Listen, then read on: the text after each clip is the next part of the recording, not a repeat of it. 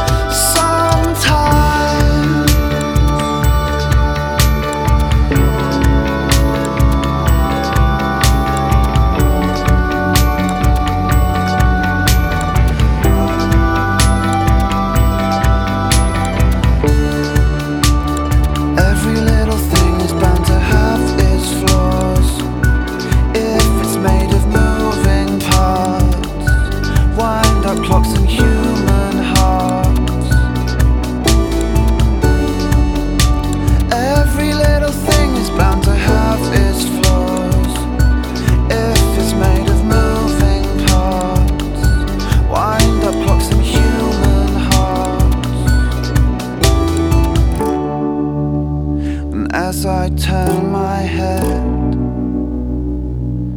the camera turns to capture another point of view. And as the angles change, two versions of each moment, a new backdrop every time.